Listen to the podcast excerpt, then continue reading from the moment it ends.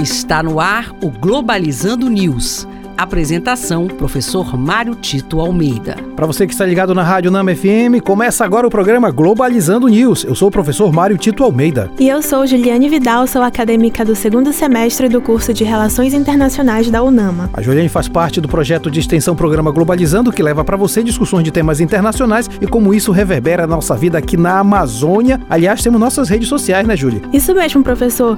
Então, querido ouvinte, não esqueça de curtir a nossa página oficial no Facebook Facebook, programa Globalizando, e de seguir o nosso Twitter e Instagram, arroba pglobalizando. Abraço para quem nos acompanha no Spotify, no Deezer, no Apple Podcast, no Google Podcast e no YouTube, programa Globalizando.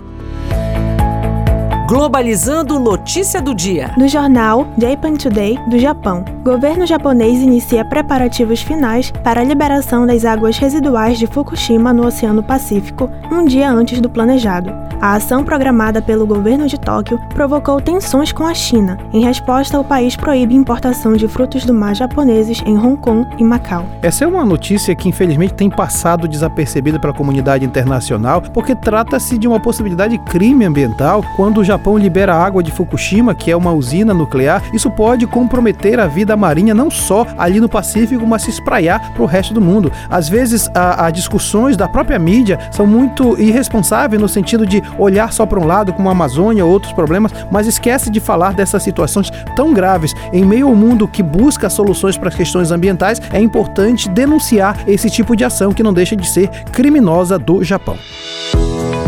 Globalizando. Fique por dentro. Como no sábado o nosso programa falará sobre os rumos da ciência na Amazônia, eu trouxe uma informação muito importante para você. A Amazônia brasileira abriga quase a metade das 500 espécies de frutas nativas do Brasil. São 220 frutos consumíveis e uma infinidade de ervas com potencial farmacológico. Desenvolver o campo científico na Amazônia significa, entre outras coisas, manter o bioma amazônico de pé, explorar o potencial bioquímico e levar desenvolvimento à região. E este foi o programa Globalizando News de hoje. Sou o professor Mário Tito Almeida. Olha, você pode mandar sugestões de temas pra gente através do nosso e-mail, programa globalizando@gmail.com, ou então, né, Julie, seguir nossas redes sociais. Exatamente, professor. No Facebook, programa Globalizando e no Twitter e Instagram, arroba pglobalizando. Obrigado, Juliane. Obrigada, professor.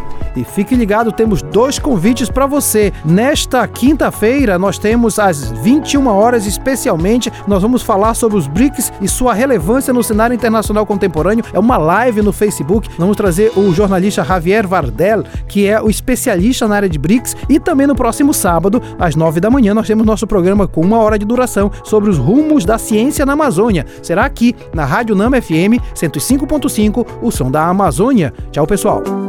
Globalizando News, uma produção do curso de Relações Internacionais da UNAMA.